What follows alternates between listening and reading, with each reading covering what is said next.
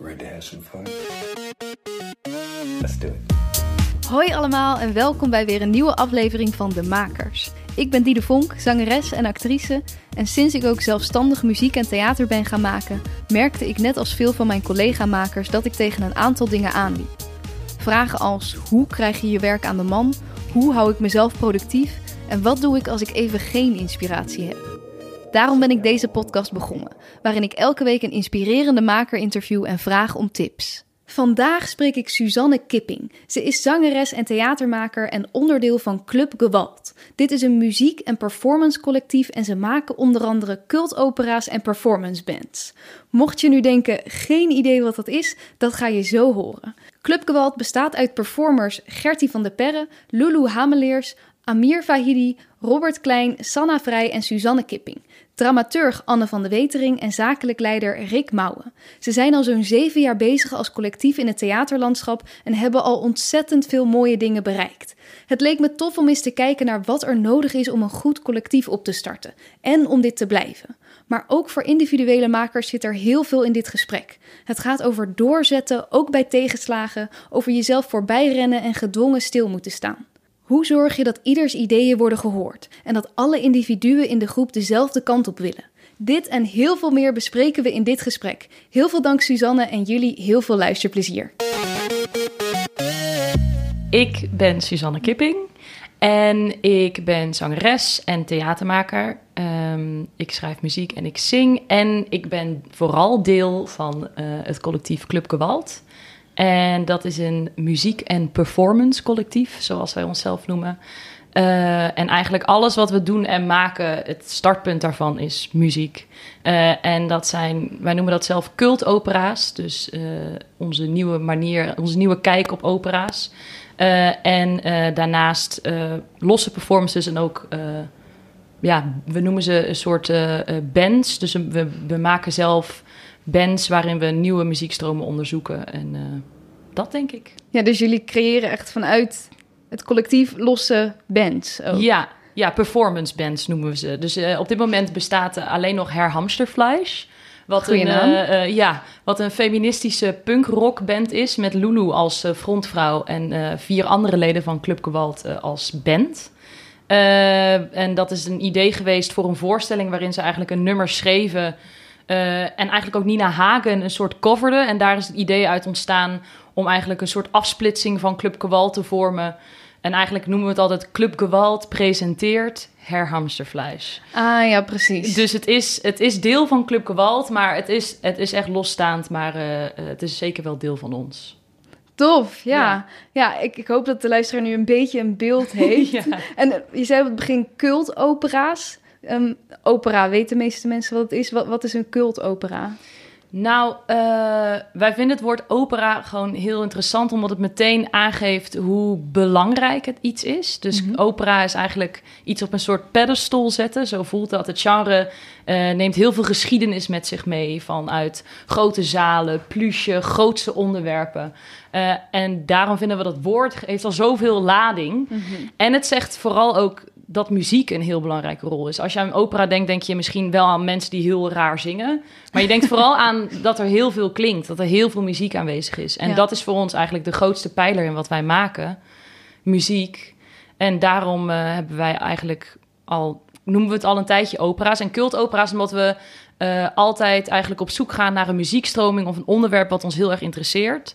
Uh, en daar een nieuwe vorm van opera van maken. Dus we hebben een R&B-opera gemaakt, uh, uh, geïnspireerd op Trapped in the Closet van R. Kelly. Mm -hmm. Geniaal, staat helemaal op YouTube. Ja. nu niet meer helemaal... nee, nee, nee, nee, nee, met terugwerkende kracht wil je nu misschien niet echt meer naar hem kijken. Dat was nog voor alle ja. Ja, heftigheid. Maar toen geniaal. Ja, ja, zeker. Ja, nee. Oh, wauw, ik was dat echt even zo... Goed dat je het zegt. Niet nee. gaan kijken. Uh, don't support this man. Oké. Okay. En uh, we hebben een uh, workout opera gemaakt, Yuri. Geïnspireerd op het leven van Yuri van Gelder. Ja, de, de met, ringen... Ja, de, de ringenman inderdaad met een groots drama... met natuurlijk cocaïne en weggestuurd en allemaal gedoe. geïnspireerd op de muziek van LCD Sound System. Een van onze favoriete bands. Een beetje... elektronische popmuziek, heel erg vooruitstuwend. En onze laatste opera, die we eigenlijk begin dit jaar nog hebben gespeeld, wow, voelt al zo lang geleden, 2020, was Live or Live. Oh ja. En dat was een opera ehm, eigenlijk met minimal music. Dus geïnspireerd op minimal music. Uh, we hebben denk ik nog nooit zo weinig muziek gemaakt in een voorstelling. Uh, geïnspireerd. En dat ging eigenlijk over stilstand. Um, uh, ja, we vroegen onszelf af.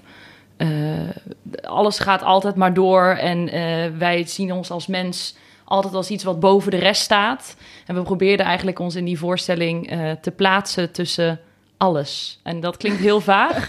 maar om onszelf te plaatsen tussen de stoelen waar we hier bijvoorbeeld op zitten en deze tafel. Om te Oh. beseffen dat wij zien dat als tafel en ik heb daar nu mijn glas op gezet, maar dat is veel meer dan dat. En wij zien dat altijd al vanuit een menselijk oogpunt en proberen al onze spullen ehm, met een minderlijk, minder menselijk oogpunt te bekijken. Dus ja, dus als mensen plaatsen wij onszelf boven de rest. Dus niet alleen Ja. boven dieren, maar ook Nee. boven spullen. Ja, wij gebruiken ze, maar we zijn het niet. eh, ja, we kunnen nooit deze stoel helemaal beseffen zoals die is. En dat begon inderdaad met hele dagelijkse spullen, als in stoel, eh, tafel, eh, kleed, bank. En die dingen werden eigenlijk steeds groter. En het eindigde met water. Dus een soort, we noemen dat een hyperobject. Dus objecten die je eigenlijk al bijna niet meer kunt bevatten. En we probeerden in die opera ons echt eh, ja, daartussen te plaatsen. En, en het, het idee van de mens boven alles. nou ja, dat te proberen af te breken. Ik weet niet of ons dat gelukt is, maar dat was in ieder geval het idee van de opera. Nice. Ja. De mensen die nu luisteren en jullie nooit eerder hebben gezien, hebben nu al eh, feministische punkband Ja. en R. Kelly en, en minimal eh, Ja. stoelen boven mensen plaatsen. Dus eigenlijk echt van alles en nog wat, wat jullie doen ook. Ja, Ehm, maar de, de gemeenschappelijke factor is dus in ieder geval muziek. ja muziek en ik denk millennial problematiek. We Oh vertrekken eigenlijk altijd vanuit ons oogpunt, hoe wij naar de wereld kijken en eh, de vraagstukken die wij hebben en die ons heel erg bij onze generatie passen. Dus eh, climate change, eh, inderdaad dit decentraliseren van de mens. Wa- Wat zijn we nou aan het doen op deze aarde? Dus eigenlijk feminisme, wat die punkrockband natuurlijk is, wat ook heel erg aan de hand is. Dus we proberen eigenlijk altijd vanuit ons eigen millennial problematiek te vertrekken en daar een soort genre van muziek aan te plakken en daar ja, Ja, op los te gaan eigenlijk. tof. Ja. Ehm, Oké, ik wil het hier zo nog Ja. verder over hebben. Maar laten we even terug, teruggaan naar hoe jullie zijn begonnen. Eh, want nou, wij kennen elkaar, we hebben dus op dezelfde opleiding gezeten. eh Codarts, muziektheater. Ehm, misschien even voor de mensen die dat niet weten, wa- wat is dat voor opleiding? Eh Codes Muziektheater is een opleiding op het conservatorium in Rotterdam. En volgens mij is er veel veranderd, want we hadden het net over. Ik Oh ben al, wij zijn nu 7,5 jaar geleden afgestudeerd, maar toen wij daar studeerden was het een opleiding waarin je eh, kon kiezen tussen musical theater en muziektheater. Dus de eerste twee jaren waren een soort basisjaren waarin je heel veel leerde en echt mega veel stof op je afkreeg.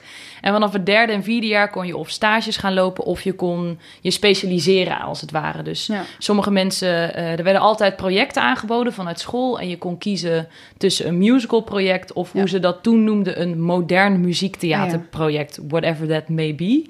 Eh, maar volgens mij, ik interpreteer het een beetje altijd alsof je bij musical eh, vaak bestaand materiaal je eigen ging maken. En bij modern muziektheater werd er veel makerschap van je gevraagd. Ja, Ehm, en wij, Club Gewalt, zaten eigenlijk allemaal in één klas. Behalve Sanna, die zat een jaar boven ons. En eigenlijk vanaf dat vierde jaar zijn wij, eh, derde jaar toen we mochten gaan maken, zijn wij heel veel van die projecten samen gaan doen. Dat gebeurde eigenlijk automatisch. Bijna de gehele klas ging automatisch die muziektheaterprojecten doen en Ah, ja. was nieuwsgierig naar zelf dingen ontwikkelen, muziek maken. En eigenlijk is dat in het derde en vierde jaar een beetje zo gegroeid dat steeds meer docenten zeiden: Wow, dit werkt wat jullie doen, moet je hier niet eens naar kijken? En, en is het niet iets wat je ook na school moet doen? Maar ja, op school is natuurlijk ook veel veiligheid. Docenten weten Ja, wat je groei is en zien waar je vandaan komt. Het was ook een beetje vaag van: Oké, ja, hier op school is het misschien wel iets, maar is het daar buiten ook dan iets? Mhm. Dus besloten we tijdens ons vierde jaar, tijdens het afstuderen, onszelf een soort proef te geven. Of een soort eh, opstap om te kijken of het inderdaad werkte. Eh, dus maakten wij eh, onze eerste performance Carnavalskinderen. Mhm. voor het Café Theaterfestival in Utrecht. Was dat eigenlijk... Zaten jullie toen nog op de Wij opleiding? zaten toen nog op de Ah, opleiding. dus ja. dat deden we naast het afstuderen. Maakten we in de avonden, of ik weet eigenlijk niet eens meer wanneer we dat hebben gemaakt. Eh, een voorstelling. eh, eh, we waren toen nog met acht. Mhm. Ehm, over acht kinderen die verwekt waren tijdens carnaval en niet wisten wie hun vader was. Mhm. Omdat er natuurlijk heel veel verschillende losse contacten ontstaan tijdens carnaval. Laten we daarop houden. Eh, en dat bezongen zij heel dramatisch in acht carnavalskrakers, die wij dan zelf hadden geschreven. Mhm. En dat speelden we in een café. En toen wonnen we het Café Theaterfestival met die voorstelling. Dus toen was het echt zo, oh, wow, oké. Goeie proef. Die mensen vinden dit leuk en wij Ja. vinden het ook leuk. Ja. Ehm, en ja, zodoende is dat eigenlijk een soort vanuit Codarts een beetje doorgerold. Ook wel vanuit een idee dat... eh, wij studeerden af in 2013. Mhm. Het jaar dat onze grote vriend Halbe Zelstra eigenlijk alles natuurlijk kort en klein in de cultuursector had geslagen en er eigenlijk geen geld meer was. Dus het voelde ook als een soort idee om onze krachten te bundelen. Ja. Want niemand zat te wachten op nog een theatermaker, nog een zanger. En, en eh, ja, we voelden ons ook... Dan doen we het maar samen. Dan creëren we maar ons eigen werk. Ja. Want er was gewoon niks meer. Er waren geen productiehuizen meer. Alles ging dicht, weet je wel.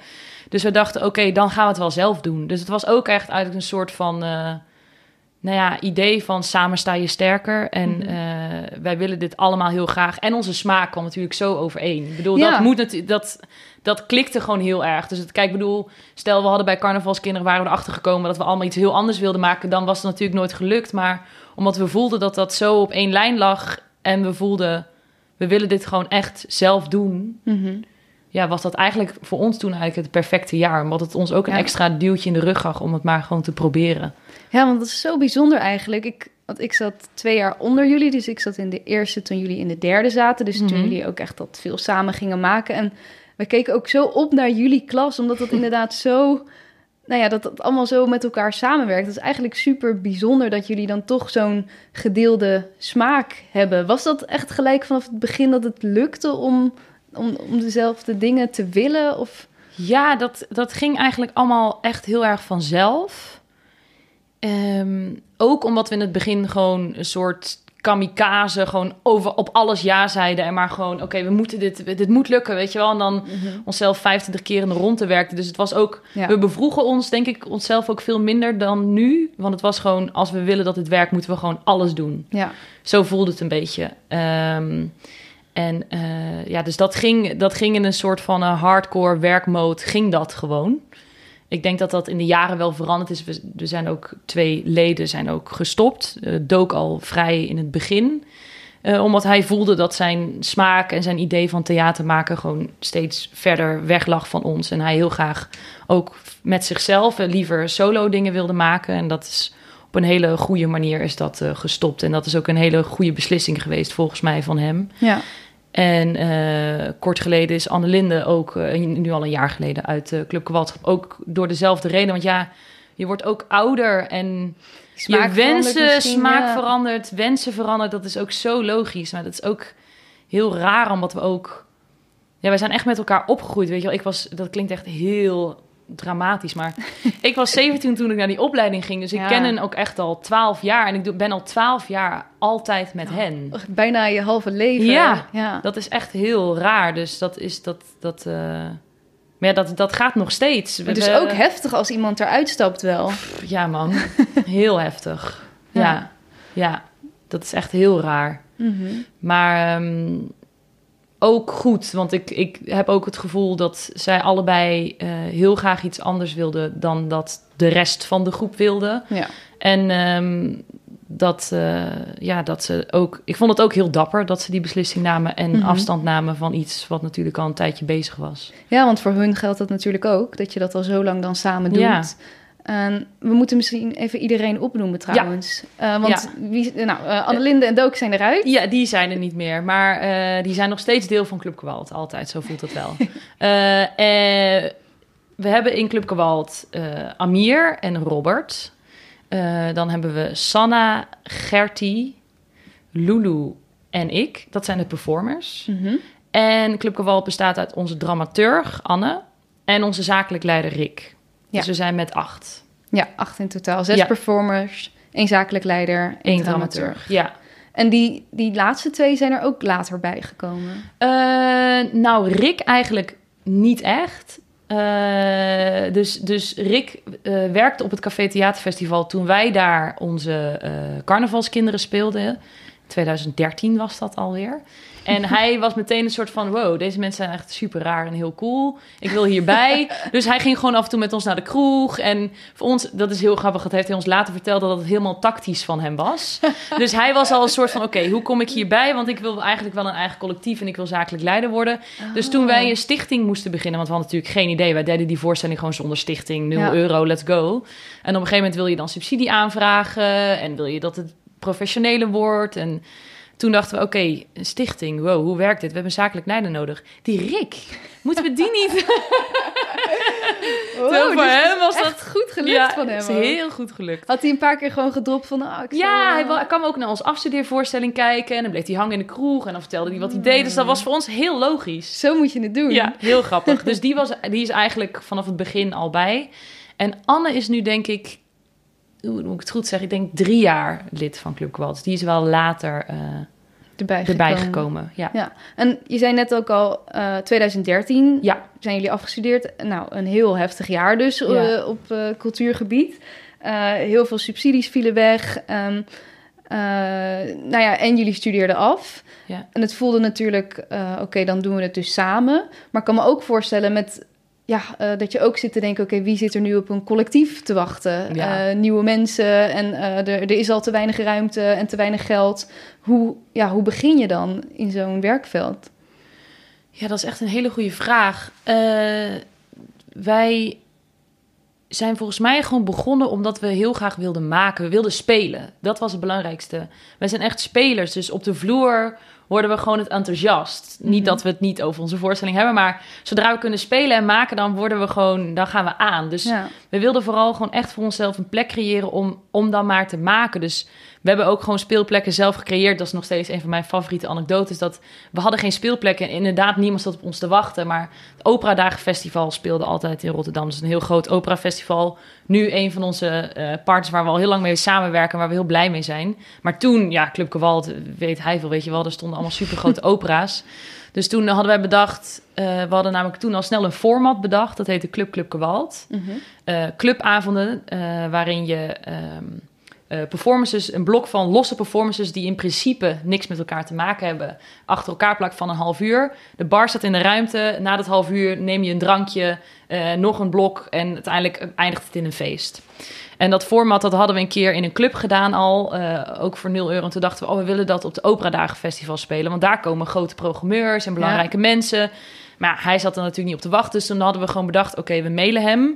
We hadden dan wel een, een plek waar we dat konden doen. En toen hadden we gemaild zo van, eh, oké, wij gaan Club Wal doen tijdens de operadagen, op een datum van de operadagen. Jullie kunnen beslissen om het in jullie boekje te zetten of niet, maar we gaan het sowieso doen. Mhm. Dus het is aan jou om, om ons te programmeren of niet, want we spelen sowieso. En dat vond hij zo grappig, dat hij Oh, zei, oké, nou dan zet ik jullie wel in dat programmaboekje. Oh, wat nice. Ja, en toen eh, kwamen er natuurlijk allemaal mensen kijken en dat was echt heel vet. Dus dat was ook gewoon een soort, dan doen we het maar. Bluff. Bluffen gewoon. Ja. En dan doen we het maar zo. Dus ja, en, en vanuit daar komen er natuurlijk weer allemaal kleine speelplekken. Maar dat heeft voor ons wel echt best wel lang geduurd. Want waar wij wel echt tegenop hebben moeten boksen, was wel onze achtergrond, dus codarts. En Mhm. dat is denk ik nu al wel wat minder. Maar in het begin, muziektheater codarts was toch een beetje zo van, hè, welke opleiding dan? Ja. En Het is niet dat is van de toch musical? toneelscholen. Het is, ja. Ja, dus het was vooral Amsterdam en Maastricht, Ja. waar ook collectieven vandaan kwamen waar we voelden dat dat wel goed ging. En bij ons was het een beetje zo, hè, maar je hebt toch een musicalopleiding gedaan, weet je wel, een beetje zo. En, en dat image, dat, dat namen we best wel lang met ons mee of zo. En we hadden het gevoel dat we daar best wel tegenop moesten opboksen. Programmeurs begrepen ook niet zo goed wat we deden, vonden het een beetje vaag. En ook muziek als uitgangspunt. Huh, wat betekent dat dan? Weet je wel, het was Ja. allemaal een beetje nog... ehm, tot we eigenlijk, volgens mij is dat in 2016 geweest. Dus drie jaar daarna zo werden we genomineerd voor de BNG Nieuwe Makersprijs. Mhm. Dus dat is een grote prijs voor jonge makers. En dan word je met je voorstelling genomineerd. Dus volgens mij worden er altijd iets van tien jonge makers, eh, tien voorstellingen genomineerd. En de winnaar krijgt 40.000 euro voor die nieuwe, om een nieuwe voorstelling te maken van dat geld. Ja. Eh, en wij waren toen al wel gevraagd om het nachtcafé te doen van het Fringe. Mhm. Dus zij was eigenlijk die pro- de programmeur van het Fringe. Eh, was eigenlijk een van de eerste die zei... oh, willen jullie niet na Circus Treurdier was dat toen... willen jullie niet daarna drie jaar dat nachtcafé gaan doen? Dus wij dachten echt zo, wow, Wow. dit wordt onze Ja. breakthrough, weet Ja, je wel? ja, en daar hebben we ook eigenlijk die hele club, clubnachten nog veel meer kunnen ontwikkelen. Dat werd toen echt een ding, wat we zoveel deden. We hebben drie jaar een plek gekregen om dat daar te kunnen ontwikkelen. Daarin is het Fringe ook zo'n fantastische plek. Ja. En een van die clubnachten werd toen genomineerd voor de BNG Nieuwe Makersprijs. En eigenlijk daarna was het zo Oh. van, oh, Club Gewalt. Oh, maar die zijn genomineerd. En toen, werd, toen namen mensen ineens wel een telefoon op. Oh, jeetje. Dus, Ja. Maar grappig ook, dus dat is wel echt zo'n... Ja, eigenlijk, het is natuurlijk echt een performanceavond, maar Ja. een clubavond als Ja. voorstelling Ja. eh, nomineerde Dat ook. was heel cool, ja. En dat was ook het jaar dat 90s ook met een clubavond genomineerd werd. En zij wonnen toen. Ah, dat is ook een eh, theatercollectief. Ja, is ook een collectief inderdaad.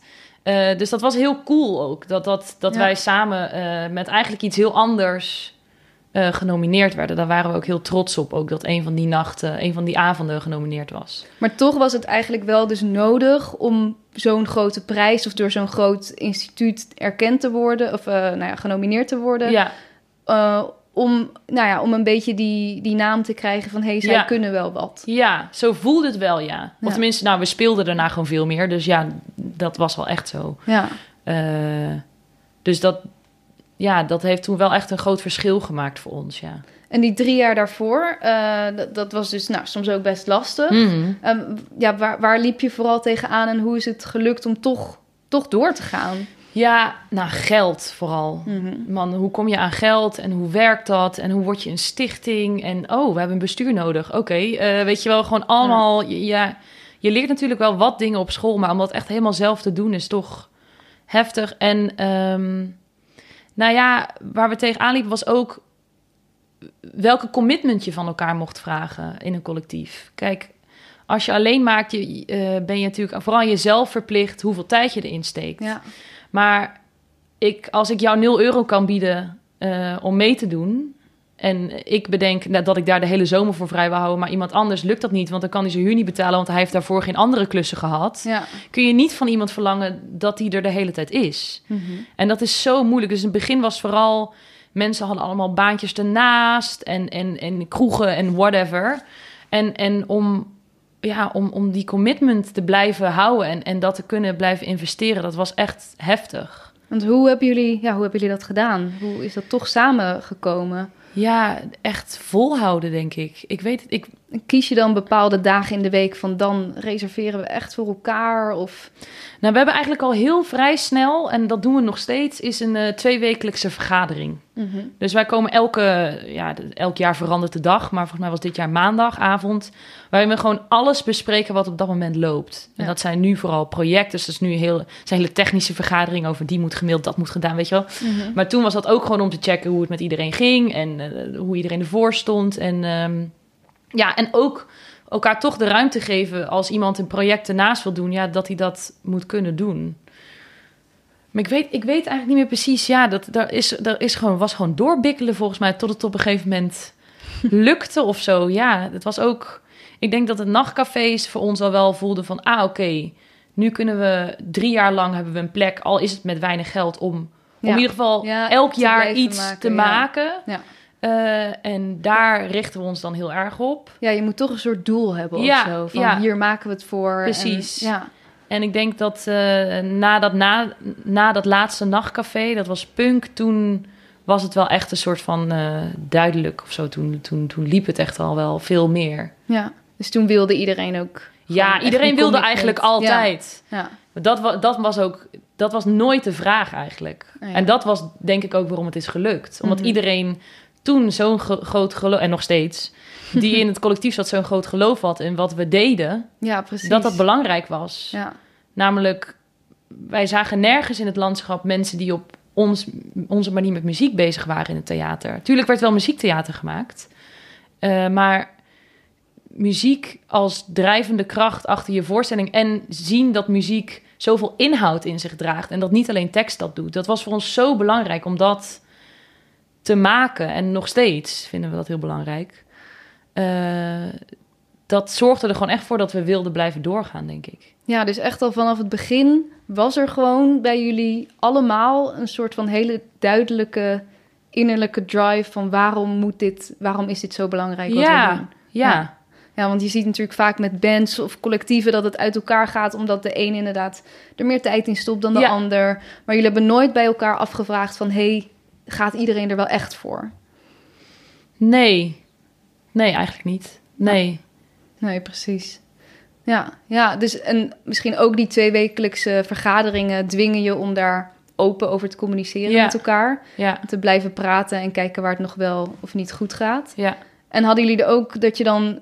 Je hoeft misschien ook niet elke keer, zeker als je ook verschillende acts maakt... met z'n allen te repeteren. Eh, dat je soms in groepjes werkt. Of, Nou, in het begin waren we juist altijd met z'n allen. Dat Ja? is echt, we deden alles met z'n achten. Echt zo overdreven. Tot op een gegeven moment iemand tegen ons zei: Jullie weten dat het echt heel intimiderend is hè, om met acht mensen een koffie te drinken. Oh, ook dat soort dingen. Alles. Elk gesprek. Het was echt totaal onhandig. Mhm. Eh, maar wij dachten gewoon: Ja, we zijn een collectief van acht. Dus als je met ons afspreekt, moeten we met z'n achten zijn. dus wij waren altijd met z'n achten. Dat was echt Oh. heel, ehm, heel grappig. Nee, dat doen we nu niet meer. Nee, nu is het wel. eh, nu, nu begrijpen we dat het ook in kleinere groepjes kan. Voordat we verder gaan met dit gesprek, even een kleine korte mededeling van mij tussendoor. Ik heb voor een aantal afleveringen van deze podcast een subsidie gekregen. Die is helaas nu afgelopen, maar ik wil deze podcast heel graag blijven maken. Luister jij nou graag naar de makers, dan zou je me heel erg helpen door te steunen via www.petje.af slash de makerspodcast. Het kan al voor 3 euro en ik ben je eeuwig dankbaar. Nu gauw weer terug naar het gesprek. Iemand zei dus tegen jullie van oké, dat is best wel intimiderend. Ja, ja. Dus nu doen we dat niet meer. Nee, nee. Nu zijn we ook sowieso wel wat anders georganiseerd dan toen. Op wat Eh, voor manier? Eh, nou, we zijn er eh, al best wel vrij snel achter gekomen dat alles met z'n allen doen. Gewoon, of nou, eigenlijk niet vrij snel. Maar na een tijdje zijn we erachter gekomen dat alles met z'n allen doen en niet zo goed werkt. Mhm. Dus we werken nu eigenlijk, ja, nu gaan we echt heel erg op bedrijfsvoering, maar we werken met commissies. Oh. Ehm, dus we hebben verschillende commissies. Eh, we hebben een bestuurscommissie die uit contact met het bestuur, maar ook eh, eh, veel onze plannen schrijft en nadenkt over de lange lijnen. We hebben een productiecommissie. Ik produceer heel veel van alles wat we doen. Dus binnen jullie achten ja, heb je ook nog weer verschillende commissies en verantwoordelijkheden. Oké. Ja, ja. En, en dat is ook omdat je dan makkelijker mensen kunt aanspreken op wat er wel en niet gebeurt. Want als er Ja. iets is of een mail en iedereen moet antwoorden, weet je wel, dan Ja. blijft het zo vaag. Dus we hebben eigenlijk na een tijd toch wel besloten dat in een collectief je echt wel. eh, tuurlijk nemen we uiteindelijk alle grote beslissingen samen. Ja. Maar dat je echt wel mensen eh, mandaat mag geven om kleinere beslissingen te nemen en, en Ja. daarnaar te handelen. ja, en het geeft ook vertrouwen. Zeker. Dat je dus dat ook uit handen durft te geven. Ja, Niet allemaal samen hoeft. nee. En nou, laten we dan eens even ook gewoon nou, heel zakelijk kijken naar die bedrijfsvoering. Mhm. hoe, hoe is dat opgedeeld? Welke commissies heb je allemaal?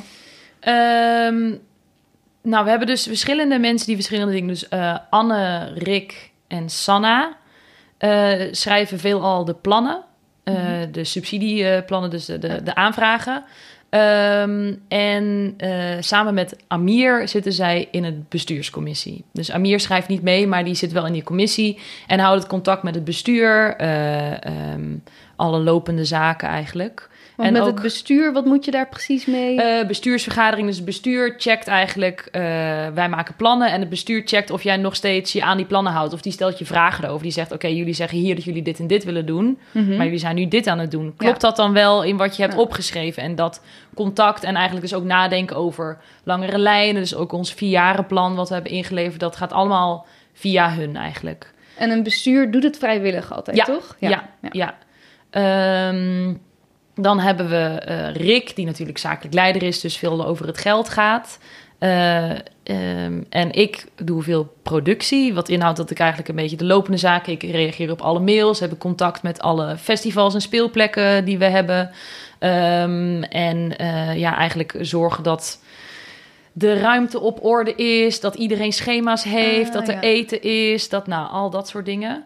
Ook een hoop wel. Ja, Want Dat doe ik alleen eh, door het jaar heen. En zodra we een voorstelling maken, Mhm. dus dat, is, dat zijn een soort lopende zaken, komt er een productieleider en je neemt het op een gegeven moment van me over, zodat ik gewoon alleen Ah, speler ben. En dat geldt voor alle taken eigenlijk. Ja. Dus zodra we vier, vijf weken voor de première komen, zijn die taken niet meer ben je alleen speler of maker. ja. Oh, dat is fijn. Ja. Eh, Die huren jullie dan ja, extern in? extern huren we die in. Vroeger wilden, deden we bijvoorbeeld ook alles zelf, omdat we geen geld hadden om mensen in te huren. En Ja. dan was ik nog tijdens een première dag, was ik nog een bus aan het regelen. Weet je, dat, maar dat sloeg helemaal nergens op. Dat kon op een gegeven moment gewoon echt niet meer. Maar ja, als je geen geld hebt, dan Ja, kan het gewoon niet anders. Zo begin je waarschijnlijk Ja, zo wel. begin je ook. Ja. En ehm, Amir en Rick doen ook de sales. Dus eh, we doen dat zelf. Dus Amir verkoopt samen met Rick al onze voorstellingen. Aan festivals, aan plekken, aan programmeurs. Want veel eh, theatercollectieven of individuele makers hebben ook een agentschap. Ja, klopt. Eh, jullie hebben dat niet. Nee, Is dat een bewuste keuze? ja. Ik denk het wel. Ook omdat Amir er gewoon heel erg goed in is. Ja? Shout-out naar Amir, ja. Eh, nee, ja, nee, dat is wel, wel een bewuste keuze geweest. En dat gaat gewoon al een tijdje best wel goed. En we spelen gewoon op de plek waar we willen spelen. Dus ja, we zien daar geen... Het doet iets goed. Ja, geen, geen. We zouden niet weten waarom we zouden dat zouden moeten veranderen. Nee. Ehm, Nee, want je hoort vaak, het is moeilijk om binnen te komen Zeker. als je niet dat hebt. zeker, is ook zo. Dus heb je een idee hoe het komt dat het dan toch eh, lukt? Omdat jullie nu al even een naam op Ik hebben denk het gebouwd? wel. Ja, ja. ja. Ik denk ook dat mensen nu steeds beter begrijpen dat als ze een voorstelling van Club Kawalt inkopen, wat er dan komt. Ja. En welk publiek er komt. We hebben natuurlijk ook al nu een soort vaster publiek. Dus het is ook iets minder spannend, denk ik, voor programmeurs om ons te boeken. Ja, precies. Eh, Ja. Maar dat heeft ook te maken met dat we al langer bezig zijn en, en al meer voorstellingen hebben gemaakt. Maar in het begin klopt, lukte dat helemaal niet. Mhm. Was het ook echt zo, hoe vaak moet je mensen bellen om een keer te mogen spelen? Precies. ja. Ehm, eh, Amir, Robert en ik, maar vooral Amir en Robert, eh, schrijven ook de muziek van de voorstellingen. Eh, en zijn verantwoordelijk voor sounddesign, hoe alles klinkt. Eh, dat zijn vooral Robert en Amir. Die doen ook een soort technische coördinaties. Dus die hebben contact met onze technicus. Oh ja. Eh, en dan heb je Lulu en Gertie. En Lulu en Gertie, eh, die zijn... eh, Lulu en Gertie hebben, hebben ook al wel eens met de productie. Maar die zijn ook heel erg... wij noemen ze altijd dance captains. Dus die zijn ook heel een beetje goed... musical. ja, ja. Nee, die zijn, ja, die kunnen heel goed bewegen. Dus die zijn vaak verantwoordelijk voor, ehm, nou ja, hoe dingen eruit zien. Bijvoorbeeld Yuri, onze fitnessopera, hebben zij eigenlijk praktisch de gehele choreografie samengemaakt. Ja, want dat was echt... Helemaal, minuten helemaal 40 maal beweging. helemaal doorgechoreografeerd. ja, Ja. we zijn geen dansers, maar we hebben gewoon de hele voorstelling gedanst. Ja, en dat Ja. hebben zij dan eigenlijk praktisch helemaal samengemaakt. Oh. Die, die bewegingen. Ja. En dan hebben we ze allemaal. Dan hebben we ze... Ja, ja, ja, dan hebben we ze volgens mij allemaal genoemd. Ja. En hoe gaat het als jullie een nieuwe voorstelling moeten maken? Ja. Want je zei net, eh, Sanna en en een paar anderen die, die schrijven een soort van lijnen uit. Ja. En je moet natuurlijk subsidieaanvragen doen. Ehm, hoe, ja, hoe komen jullie op nieuwe ideeën? Eh, nou, dat doen we al best een tijdje hetzelfde. We werken met pitchavonden. Ehm, dus dat doen we vaak één keer per jaar. Nu, nu we aankomende vier jaar natuurlijk in een vierjarenplan zitten, hoeft dat, nou, dat gaan we nog steeds wel doen, maar hoeft dat iets minder vaak. Want we hebben nu al onze plannen voor vier jaar een soort half natuurlijk uitgestippeld. Ook bizar. Sorry, ja, dat vind ik echt Ja, zo bizar. Dat, Dat gaan we natuurlijk. Dat is natuurlijk eigenlijk, een, vind ik, een grote fout in de subsidie aanvragen voor vier jaar. Want je kunt niet weten wat er over vier jaar belangrijk voor je is. Nee. Dus wat ze eigenlijk vooral vragen is dat de eerste twee jaar soort helder zijn. En die Mhm. twee jaar daarna is er vaak wel ruimte voor Ah, oké. eh, onderzoek van... oké, we wilden eigenlijk dat maken, maar dit is nu in het nieuws... of dit houdt ons nu bezig, of dit Ja. vinden we belangrijk. Dus je geeft dan wel een aanbod, maar Ja. dat kan ook nog wel. Mag, in overleg natuurlijk, eh, Ja. mag je daar nog wel dingen aan veranderen. Maar we werken dus vaak met pitchavonden. En eh, die werken zo dat iedereen alles mag meenemen. Dus een documentaire die je hebt gezien waar je geïnspireerd van raakt. Een album met muziek waarvan je denkt... oh, we moeten zo'n soort album maken. Of eh, nou ja, noem het maar op. Het kan ook al een hele gepitchte voorstelling zijn... met een Wat begin en een eind. En eh, iedereen eh, mag dan eh, alles pitchen wat hij heeft... En ehm, daarna begint eigenlijk een beetje het lobbyen, zoals we dat noemen. Dus dan gaat iedereen natuurlijk zijn eigen voorstelling. Ah, vond je niet van mij? En eigenlijk kristalliseert zich daar best wel snel al een soort... kristalliseren zich daar favorieten uit. Ja. En dan gaan we samen nadenken over wat die voorstellingen dan zeggen en wat die betekenen en wat we daarmee willen. En Mhm. dat doen we eigenlijk allemaal vrijwel gezamenlijk. En met die grote lijnen, dus die ideeën over waar de voorstelling over moet gaan, wat we willen zeggen, welke muziekstroming we willen onderzoeken, gaan dus Sanne en Anne en, eh, oh ja, dat vergat ik, soms schrijft Gertie ook mee, die credits moet. eh, ehm, en Rick gaan dan, eh, ja, daar dan Echt een plan voor een plan schrijven. voor schrijven, ja. Ja. Dus wat tof trouwens ook die, die, die pitchavonden. Ja. Lijkt me super leuk. Ja, is ook wel, echt heel leuk. ook wel spannend. Ik vind het ook heel spannend. ik ben daar namelijk niet super goed in. Nee? Nee, nee. Dus je hebt bijvoorbeeld, ja, Robert is bijvoorbeeld heel goed in pitchen. Want die heeft gewoon altijd crazy ideeën. Dus dan gaan mensen natuurlijk altijd zo: wow, wow, dit is zo raar, dat moeten we doen. Weet je wel? Dat dan, dus het is natuurlijk ook hoe goed je kunt pitchen en hoe goed je ideeën zijn. Maar nee, dat is, dat is niet, eh, want hij heeft ook altijd hele goede ideeën. Maar eh, eh, dus dat is.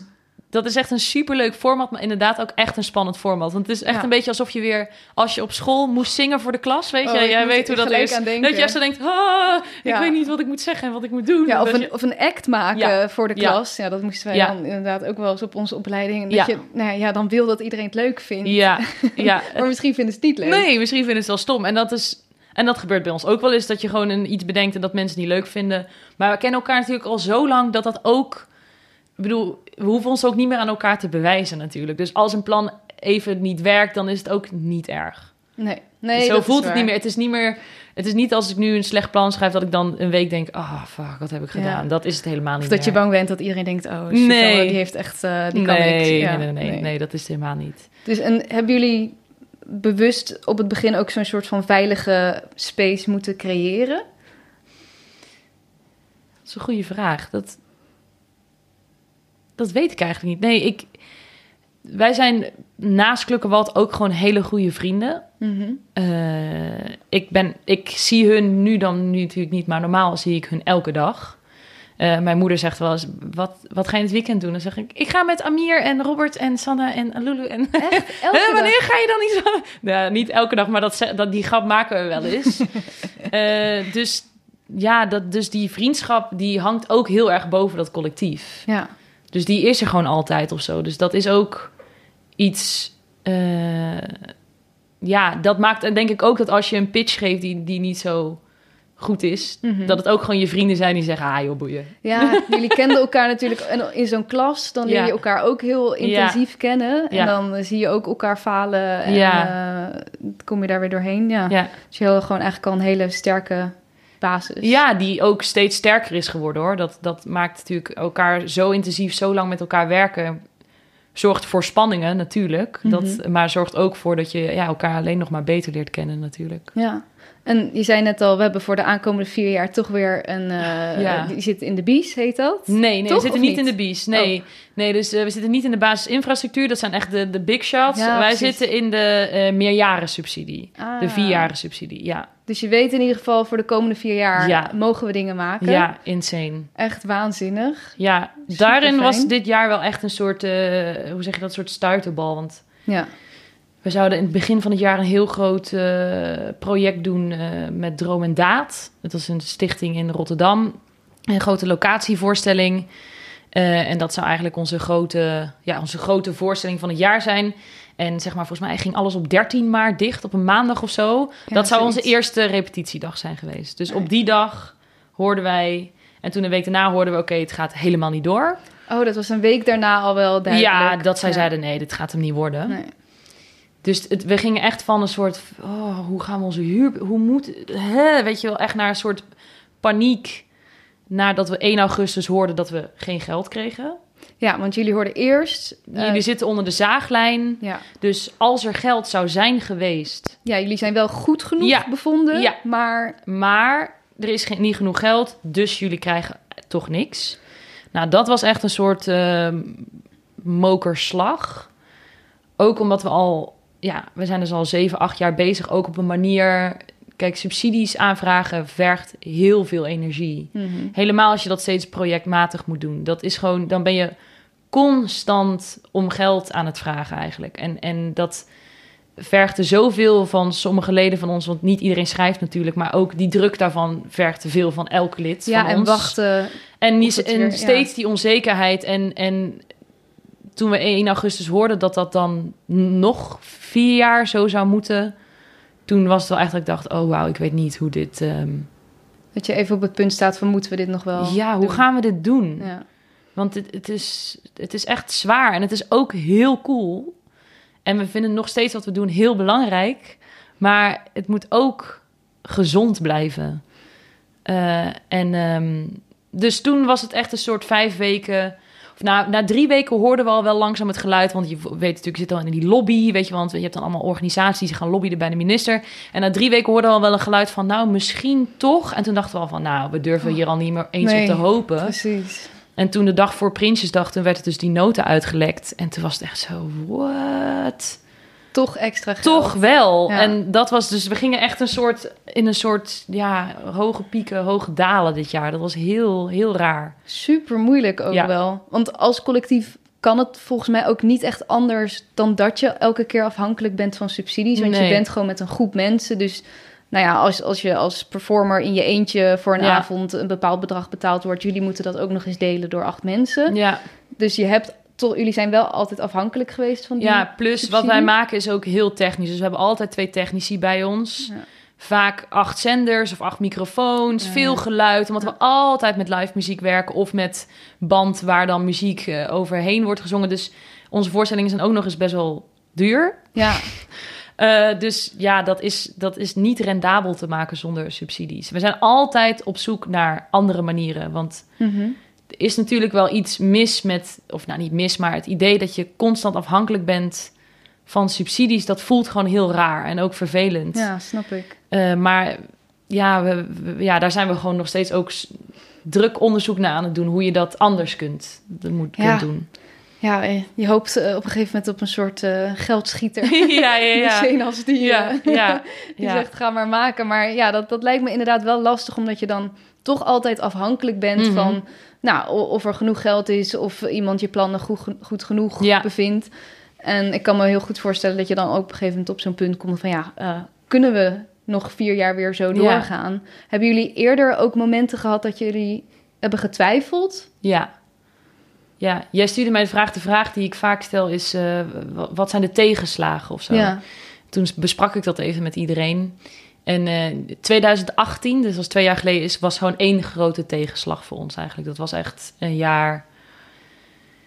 Nou, we schrijven, ons wel eens, zeg maar, vanaf 2013 tot 2017 waren wij productiemachine Club. Dus we zeiden op alles ja, maakten en maakten. We hebben op een gegeven moment geteld dat we in 2017 tien verschillende performances en voorstellingen hebben gespeeld. Oh Al waren het soms maar kleine dingen, maar tien verschillende dingen waarvan we er vijf dat jaar hadden gemaakt. Het was gewoon, we, we gingen gewoon maar door. Het stopte gewoon niet meer. Ook een eindeloze energie. En, Die op een gegeven moment op begon te raken in 2017, voelden we. Want we waren ook, we begonnen, toen waren we 21, weet je wel. Alles kan, wow, let's go, weet je wel. En op een gegeven moment, nou niet dat we nu oud zijn, want ik, dat, is, dat wil ik niet zeggen. Maar je wensen en je ideeën van hoe je wil maken en, en, en wat belangrijk voor je is, veranderen gewoon. Mhm.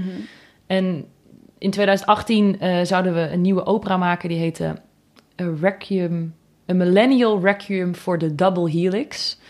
Ehm, hele mond vol. En dat plan eh, werd niet gehonoreerd. Dus wij stonden eigenlijk stil. Dus 2018 was een soort, of eigenlijk eind 2017 hoorden we, jullie gaan die opera niet maken. En dat was voor ons echt een soort ja, gewoon een soort, wow, hè, wat? Maar wij, wij zijn toch al vijf jaar aan het door... We gaan nu toch gewoon door, weet je wel? Dat was Ja. heel raar. Ook je hebt al een aantal jaar die erkenning dat je goed Ja, bezig bent. En, Nou, en ook... We voelden ook dat die erkenning er nog niet genoeg was. Dus we voelden ook... Mensen waren nog steeds bijbaantjes aan het doen. Mensen waren nog steeds... Tuurlijk, het, we speelden en het ging goed. En, en, en Mhm. ik bedoel, Jury was al geweest. Daar waren we super trots op. Weet je wel, er gebeurde heel veel. Of nee, Jury was nog niet. Ik ga al jaren door elkaar. Maakt verder niks uit. Het ging in ieder geval al wel goed. Maar toen ineens stonden we stil. En, en dat was ook heel leerzaam en heel, heel goed. Maar ook heel pijnlijk. Ik ben toen bijvoorbeeld gestopt. Eh, ik, ik, was, ik was helemaal kapot gewoon. En, Gewoon echt even helemaal uit Club Gewalt Ja. gestapt. Ja, en mensen stortten echt in. Omdat we gewoon zomaar door waren geknald zonder ons af te vragen wat we nou eigenlijk wilden. En 2018, toen we moesten stilstaan, omdat we gewoon niks mochten maken en er geen geld was, voelden we ons ook van... wow, waar hebben we dan deze vijf jaar voor gewerkt? Ja. En ehm, toen is het idee gekomen voor een requiem voor een requiem. Dus we zouden eigenlijk een requiem maken. Toen hebben we een requiem gemaakt voor de, niet, voor de voorstelling die nooit is gekomen. En die voorstelling ging eigenlijk heel erg over stilstand. Dus jullie hebben wel iets gemaakt. We, hebben, we kregen namelijk een heel klein beetje geld van de gemeente. Die had wel een klein beetje geld voor die voorstelling gehonoreerd. En toen hebben wij hun een plan gestuurd van... Mogen, want eigenlijk als je je voorstelling niet maakt... moet je al je geld teruggeven. Dus de subsidies die je wel krijgt Ja. moet je dan teruggeven. Maar dat wilden we niet, want we wilden toch iets daarmee doen. Dus dan hadden we aan hun gevraagd: mogen we dat geld gebruiken om een voorstelling over de voorstelling te maken? Ja. En dat eh honoreerden zij, dat vonden ze goed. En toen hebben we onszelf gedegradeerd tot hobbyclub Gewalt. Eh, waarin we eigenlijk onze kunst weer zagen als hobby. Wat heel pijnlijk was. Dus we kwamen alleen op woensdagavonden samen, zoals een hobbyclub. En we hebben alleen op de woensdagavonden die voorstellingen gemaakt. Ik moet er gelijk ook een beetje om lachen. Ja, het is want- heel grappig. Want jullie, jullie omarmen dat dan. Ja, Je- nee, ja is het, is, het is eh, zeker. Het is super ironisch. Maar die voorstelling was echt heel cool. Ik speelde daar niet in mee, dus, want ik, Nee. ik, ik was er niet. Ehm, en eh, toen hebben we dus een voorstelling, een requiem voor die voorstelling gemaakt, waarin we ons eigenlijk afvroegen van, ja, wat betekent het om altijd maar door te gaan en, en, en stil te staan en jezelf te bevragen? En wat betekent onze kunst eigenlijk? Mhm. Eh, want blijkbaar zitten de mensen er niet op te wachten. Want ja, we krijgen er geen geld voor. We moeten onszelf constant maar bewijzen en vragen om geld. Weet je wel, we werden daar zo moe van. Maar eigenlijk heeft die voorstelling ons ook wel heel veel eh, gebracht. Of in ieder geval het idee van, ah oké, hoe wij onszelf hebben, eh, ja, hoe we het hebben gedaan de afgelopen jaren, is gewoon niet goed. Ah ja, dus het was echt even ja, zo'n verplichte stilstand. Ja, En heel kut. die heel pijnlijk was, ja. Maar ook ja, door zoiets komt dan ook een soort van nieuw besef van hey, hoe. We moeten onszelf anders gaan inrichten. We moeten Ja. echt anders. We moeten. eh, ja, het kan niet op deze manier. Mensen vielen gewoon om, weet je wel. Ja. Het was gewoon te veel. We vroegen te veel van onszelf. En toen, eh, aan het einde van het jaar, eh, toen werden we bestolen. Dus toen, eh, nou, dat was echt al helemaal kut natuurlijk. Oh en toen, God. we hebben een grote kelder. En toen kwamen we, we hadden die kelder aan vrienden uitgehuurd. Of die, die gingen daar een feestje geven. En die kwamen 's ochtends van het feestje en die zagen dat de deur opengebroken was. En toen was heel veel van onze apparatuur voor een paar duizend euro ook gestolen. Nou, toen was dat jaar gewoon helemaal compleet. Ja. Toen hebben we echt gewoon een beetje staan janken ook in die, in die kelder van, oh man. Mhm. En eigenlijk vanaf 2019 is dat, ja, dat was vorig, oh, dat is vorig jaar, ging dat eigenlijk allemaal wel, ehm, hebben we een, een coach ingehuurd. Oké. Eh, dus zijn we echt met een coach gaan praten over hoe richt je nou zo'n collectief in. En wat voor coach is dat? Een Ehm, ehm, speciale theatercoach? Ja, ja, ja. Dus die, die, die je eigenlijk helpt met vragen van eh, wat wil je maken? Waarom? Eigenlijk die vragen weer. Wat, wat, is, wat is onze doelstelling ook alweer? Waarom hebben we vijf jaar alleen maar gerend? Weet je wel? Wat, Ja. eh, en eh, die is met ons daar helemaal naar gaan kijken. Ook omdat we toen wel wisten van we willen in dat vier jaren eh, terechtkomen. En dan moesten we toen natuurlijk al gaan nadenken over... Oké, wie is Club Gewalt? Wat gaan wij deze vier jaar brengen? Wat gaan wij mensen vertellen? Wat vinden we belangrijk? Mhm. En eigenlijk door met die coach daarover te praten... en onszelf weer eigenlijk te, ja, opnieuw in te richten... vanuit daar is het eigenlijk een soort ja, weer een stijgende lijn naar waar we nu zijn eh, gekomen. Maar dat heeft wel ook, is ook door 2018 gebeurd. ja, want jullie zijn dus wel... Jullie hadden toen de handdoek in de ring kunnen gooien. Ja, Eh, maar ja, wat heeft ervoor gezorgd dat jullie toch door zijn gegaan? Is dat Ehm, een besef of is dat een vergadering samen? Of een... Nee, dat was geen. Er was niet een soort één moment waarop mensen. Ik denk ook nooit dat echt de handdoek in de ring echt een. Kijk, ik ben natuurlijk een tijdje gestopt, maar dat was ook gewoon omdat ik gewoon helemaal geen plezier meer had Mhm. in wat ik deed. En eh, ik vond theater maken toen gewoon zo heftig, omdat alles wat je doet gaat over wie jij bent. Dus je staat natuurlijk op een podium en als je een rotavond hebt, dan heb jij slecht gespeeld en dat neem je mee naar huis of zo. Weet je, wat het is constant. Ik was gewoon zo toe aan, ah, ik fiets naar mijn werk. Ik heb toen heel veel in de horeca gewerkt. Ik geef mensen hun drankjes en dan ben ik klaar en dan fiets ik weer terug en dan is het klaar. Ja, ja.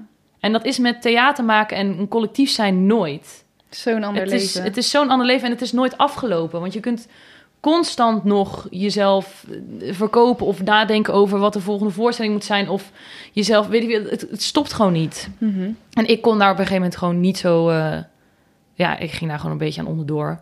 Maar het heeft me ook heel erg geholpen om weer te zien dat wat ik deed, dat ik het eigenlijk heel leuk vond. Ja. Maar dat de manier waarop ik mezelf daar ook in positioneerde gewoon niet klopte. Namelijk hoe ik daarmee omging en de paniek en de stress. En huh, terwijl nu kan ik ook, heb ik gewoon weer heel veel plezier. En dat is ook omdat ik iets anders heb gedaan en toen heb besef, ah, wat ik doe is eigenlijk heel leuk. Maar ik moet het gewoon anders voor mezelf inrichten. ja, precies. Echt even daaruit gestapt Ja, en daardoor ingezien hoe, Ja. hoe waardevol het eigenlijk was. ja, Dat is ook wel een goeie. ja. Dat je gewoon soms ook eventjes... Je kan, als je er middenin zit, ook niet kijken. Nee. Op een gegeven moment zie je niet meer van... waarom deed ik dit ook alweer? Of Nee. eh, dat je er... Dus het is eigenlijk, hoe kut het ook allemaal was... dus wel ook voor jullie allemaal eigenlijk wel goed geweest. Ik denk het wel. Ja, dat klinkt natuurlijk allemaal echt super van... Ja. "Ugh," of zo, maar ik denk het wel, ja. Ja. Dus ik denk ook wat jij vroeg van... je had ook de handdoek in de ring kunnen gooien. Ik denk ook dat door die stilstand je misschien ziet... hoe belangrijk het is wat je doet. Ja, dat je weet, oh, we willen dit niet. We willen dit niet opgeven. opgeven. We moeten door, weet je wel. Het is Ja. belangrijk. Mhm. We- wat, wij, wat wij willen maken en wat we willen zeggen... is nog steeds belangrijk. Ja, precies. Maar de manier waarop Ja, moeten we, we moeten voor het... gezond houden voor Ja. onszelf. Ja. Dat denk ik, ja. En is dat ook het moment dat je even stopte... het moment geweest dat jij meer met je eigen band bent gaan doen? Ehm, Of was dat altijd een beetje ernaast? Sheila en de Kid is eigenlijk altijd wel een soort naast geweest. Maar ja, klopt. Wel, toen, toen zij dat speelde, heb ik de popronde gedaan en toen Noorderslag. En toen ben ik veel met de band gaan spelen. Ja, dat is wel waar. Ah, dus daar had je toen ook ruimte voor. Ja, ja, klopt. Dus dat was ook wel... Dat is nog steeds een vraag hoor. Hoe ik dat soms naast elkaar moet doen, dat Ja. weet ik gewoon soms niet. Maar dat... eh, Ja, want Gaat dat, goed. dat zal voor iedereen zijn van jullie die er dingen naast doen. ja, Hoe combineer je die Ja. dingen? En, Nou, dat is, gaat nu veel makkelijker. Want we hebben nu een soort afspraak dat je een, een half jaar per jaar voor Club Gewalt werkt. En een half jaar je eigen dingen kan doen. oh, Maar dat is vaak drie kwart jaar voor Club Gewalt. En een kwart jaar andere dingen. En we zijn niet meer zo streng. Dus vroeger zouden we altijd alles met z'n allen doen. Ook alle voorstellingen. En nu kun je gewoon zeggen...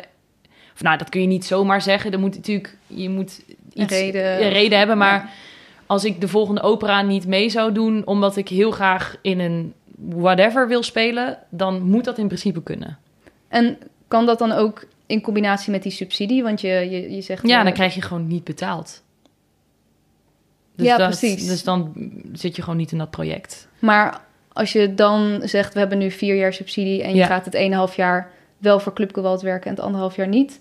krijg je dan alsnog die vierjarige subsidie? Ja, ja, dus die vierjaren subsidie is natuurlijk niet omdat we... ehm, ja, we zouden wel heel veel subsidie moeten krijgen... zouden we onszelf een heel jaar kunnen uitbetalen. Ah, ja. Dus dat is gewoon, Dat is gewoon dat is niet zo. ja. Dus het is gewoon... eh, er is geld om ons voor een aantal projecten... ongeveer een half jaar per jaar te kunnen betalen. Oh ja, oh, Ja. zo werkt dat. Ja, Ja. ja. En dat verschilt per jaar ook wat voor projecten dat zijn. Dus we hebben nu eh, die, die performance bands... hebben we ook in onze vierjarenplannen eh toegevoegd. Dus naast haar Hamstervlees gaan er nog twee afsplitsingen... of twee bands Mhm. eh, worden gemaakt. En daarnaast dus ook cultopera's. Dat is wat we gaan, eh, gaan doen de komende tijd. En we gaan ook veel met onze eigen stad, met Rotterdam, doen. Dus we hebben daar ook vier jaar gekregen. En we gaan veel projecten eh, over en met Rotterdam doen. Dat is een grote... Oh. We, we, zijn heel erg verbonden aan onze stad eigenlijk. Dat, dat vinden we heel belangrijk. Ja. Dus we gaan... ja, dat, ik weet niet, ik denk niet dat ik dat allemaal kan zeggen wat we dan gaan doen. Maar we gaan... We gaan in ieder geval ehm, ja, allemaal coole, coole dingen doen. Ook echt, echt speciaal voor Rotterdam. Dus er komen in ieder geval allemaal toffe dingen aan. Ja, sowieso. Ja. En voor de komende tijd hebben jullie dus gewoon een heel helder plan van dit soort dingen gaan we maken, maar we nemen ook tijd voor onszelf. Ja, En ehm, ja, ja, jammer dat je het niet mag zeggen. ja, ik, zit weet nog nu niet zo goed hoe dat zit met die... Maar dat had ik misschien even moeten checken hoe dat zit met vierjaarplannen. Of ik dan nu... Ja, we gaan... Wat ik wel kan vertellen is dat onze volgende voorstelling... eh, dat wordt een musical. We gaan voor het Wow. eerst een musical maken. En Dus, wat eh, maakt het dan een musical? Eh, het wordt geheel doorgecomponeerd. Mhm. Eh, en zang, dans, spel, we gaan, echt, we gaan er helemaal voor. Oh, Ja. kan niet wachten. Ja, wij ook niet. Dus dat wordt heel, heel leuk. En dat eh, is, heet Anthropocene, de musical. Oké. Dus ehm, ons vierjarenplan is eigenlijk helemaal gericht. Het heet Polyphonic Stories. Mhm. waarin we eigenlijk andere geluiden een stem willen geven. Eh, dus eh, we hebben het wel eens gehad over decentraliseren van de mens. Dus eh, onze eerste voorstelling gaan we het Anthropocene, natuurlijk het tijdsvak waarin we nu leven, waarin de mens steeds meer invloed heeft op de aarde en de omgeving om het zichzelf. Anthropoceen. Dat wordt het ja, ik heb dat genoemd. toevallig pas een afgelopen paar weken geleden geleerd. Ja, ja, dat wordt het Anthropoceen genoemd. Dus het tijdsvak waarin we nu in leven, waarin je de weerslag van de mens heel goed terugzet op de aarde. Je ziet het in climate change en alles om ons heen. Ja. En we gaan dat verhaal vertellen door iedereen eh, behalve de mens. Dat is dan het idee. Dus het mens komt niet aan het woord. Juist een aardschot of een vulkaan of een... Dus we proberen in onze voorstellingen eh, ehm, andere mensen, dingen... eh, het woord te geven. Dat is eigenlijk het idee. Daarom heet het Polyphonic Stories. Ah, en dat in een musical. Ja, dat, is- dat is stap één van, van de vele verhalen die we dus in die vier jaren gaan, eh, gaan doen. Eh, en dat wordt dus in eerste instantie een musical. Ja, we gaan nog meer opera's maken. Ehm, ja, dus dat, dat wordt heel leuk. En dat gaan we op de Operadagen Festival spelen en op Oerol. Ehm, oh, heel gaaf. en dan hopelijk aan het, in 2022, begin van dat jaar, gaan we het ook nog toeren langs de theaters. Dus we maken het in 2021 en dan, Ja, dan gaat het daarna. Ja, het volgende Dus seizoen- Eerst op festivals. ja, en dan het volgende seizoen toeren. Ah, heel vet. Ja, Ik ben echt heel erg benieuwd ik ook. wat er allemaal aan gaat komen. ik vraag dus ook altijd op het einde nog... Ja, wat jouw of jullie lessen zijn geweest. Eh, dingen die je misschien mee wilt geven aan makers die niet luisteren. eh, andere collectieven. Ehm, ja, mag van alles zijn. Je hebt het ook volgens mij even gevraagd in jullie clubje. Ja, Wat voor dingen kwamen daaruit? Ehm, nou, we hadden het wel ook over dat eh, eh, veel mensen altijd tegen ons zeiden dat het onduidelijk was wie wij waren. Oh. Dus eh, jullie zijn zoveel. Jullie zijn en een band, en jullie maken opera's, en doen, jullie doen clubavonden. En moet je niet kiezen. Mhm. En dat we juist die verschillende identiteiten zijn gaan omarmen. En dat het cool is dat je verschillende dingen bent en dat je verschillende dingen eh, kunt maken. Eh, dus dat kwam ook heel erg naar buiten. Dat, dat is ook wat we nu aan het doen zijn. Daarom zijn we ook al die verschillende projecten aan het doen. Dat dat juist is wie wij zijn. Want hebben jullie een periode gedacht... misschien moeten we ons specialiseren? Of... Ja, of misschien moeten we alleen nog maar opera's maken. Of Ja. misschien moeten we alleen nog maar, moeten we alleen nog maar in het theater. Want we speelden dan ook op popfestivals bijvoorbeeld. Mhm. En dat vinden wij super cool. Ja. Maar we konden ook niet helemaal aanduiden waarom dan. Buiten, buiten dat we onszelf daar heel goed vinden passen, weet je wel. Dat was zo voor mensen onduidelijk. Terwijl juist nu we al die kleuren en al die ideeën zijn gaan omarmen van wie wij zijn en wat we willen, eh, maakt het eigenlijk alleen maar cooler. Ja, en is het opeens ook toch wel weer duidelijk wat het dan... Precies. Ja. Ja. ik denk doordat we hebben gezegd wij zijn dit alles, wordt het voor iedereen veel duidelijker. Ja, precies. ja. En zijn er nog andere dingen die je zou willen, willen meegeven aan mensen die nu luisteren? Je hebt al heel veel genoemd hoor.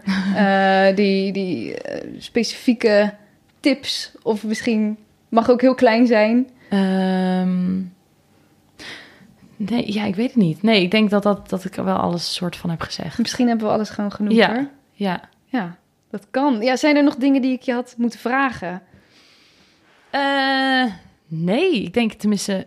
Ik ben gewoon heel erg bang dat ik dingen ben vergeten zelf. Dat ik denk, oh, dat ik, dat, ik- dat ik daar terugkom om te zeggen... Jezus, je had dit echt wel even moeten zeggen over wat we doen. Weet je wel? Terwijl, eh, ja, ik hoop... Ja, volgens mij hebben we superveel besproken. Ja, volgens mij ook. Ja, ja. ja dus dat is het lastig aan als eenling voor een collectief Ja, praten. snap ik. Ja, Ja. ja, ja. Ja. Nou, ik, ik vind dat je het goed gedaan Oké, hebt. gelukkig. en ik vond het echt een heel tof gesprek. Je hebt echt superveel verteld. Eh, ik vond het heel leerzaam. Dus eh, heel veel dank. Ja, jij ook. Dat was hem. Dankjewel Suzanne voor je openheid en je mooie verhalen. En jullie bedankt voor het luisteren. Hier mijn takeaways van dit gesprek. 1. Wat er ook gebeurde, Club Gewalt had vanaf het begin een hele duidelijke interne motivatie om samen werk te maken. Een groot geloof in dat de dingen die zij creëren uniek zijn en een belangrijke toevoeging zijn aan het culturele landschap. Dus als jij ook begint met een collectief, maar dit geldt net zo goed voor individuele makers, ga eens kijken. Wat voegen jullie of jij toe aan het landschap? Waarom vind je het zo belangrijk dat dit soort werk gemaakt wordt? Waarin onderscheiden jullie je? Er zullen momenten komen dat het misschien lastig wordt. Geloof je hier dan nog steeds in? 2. Toen ze net van school kwamen, pakte Club Gewalt alles aan. Ze bleven maar rennen en creëerden performance na performance. Heel erg logisch als je net van school komt en naam wilt maken voor jezelf. Maar weet dat dit niet eeuwig houdbaar is en dat er ook een punt komt dat je het anders aan moet gaan pakken. 3. Zo komen we bij mijn derde punt: structuur. Maak duidelijke afspraken met elkaar wie waarvoor verantwoordelijk is. Zo kan je elkaar aanspreken als afspraken niet worden nagekomen en is het helder wie wat moet doen. Dit is ook de kracht van een groep. De ene is beter in het schrijven van een aanvraag, de ander is beter in het beantwoorden van een mail. Split jezelf op en denk niet dat je alles samen moet doen en beslissen. 4. Pitchavonden. Ik vond dit een te gek idee. Eén of twee keer per jaar voor elkaar pitchen wat jij tof zou vinden om aan te werken. Deel bronnen van inspiratie met elkaar, zoals documentaires, muziek, teksten, wat dan ook. Zo heeft iedereen de mogelijkheid om zijn ideeën aan te dragen en wordt er collectief besloten met welke ideeën er verder aan de slag wordt gegaan. Ook leg je zo een soort bibliotheek aan van tof inspiratiemateriaal en ideeën. Wie weet is een idee nu niet geschikt, maar kan het voor een volgende keer wel weer passend zijn. 5. Stoppen. Misschien een beetje een extreme maatregel, maar soms is dit dus nodig. Suzanne had een moment dat ze geen plezier meer haalde uit het collectief. Ze had zichzelf overwerkt en was gedwongen om even te stoppen. Misschien ken je die momenten wel. Je staat op een soort kruispunt en je weet niet welke keuze je moet maken. Stoppen, doorgaan. Zorg in ieder geval dat je een keuze maakt. Door te stoppen realiseerde Suzanne zich juist hoeveel ze hield van het werk dat ze samen maken en dat ze wilde vechten om hiermee door te gaan. Dus als iets niet meer goed voor je is, stop ermee. Het hoeft niet een definitief einde te betekenen. Dat was hem. Heel erg bedankt voor het luisteren. Als je dit een interessant gesprek vond en je hebt er iets aan gehad, help je ons heel erg door om te delen met iemand of natuurlijk de podcast te steunen via petje.af slash. Daar vind je ook allemaal leuke extra filmpjes waarin mijn gasten hun grootste lessen, beste adviezen en inspiratiebronnen delen. Tot volgende week. Vond je dit een leuk gesprek? Abonneer je dan op de podcast en volg de Makers Podcast op Facebook en Instagram. Delen en reviewen is heel erg fijn en laat het me vooral weten als je nog gasten of vragen hebt die je graag wilt horen. Volgende week staat er weer een hele bijzondere, inspirerende gast voor je klaar. Deze podcast werd gemaakt door mij, Diede Vonk, en de muziek is van David Zwarts.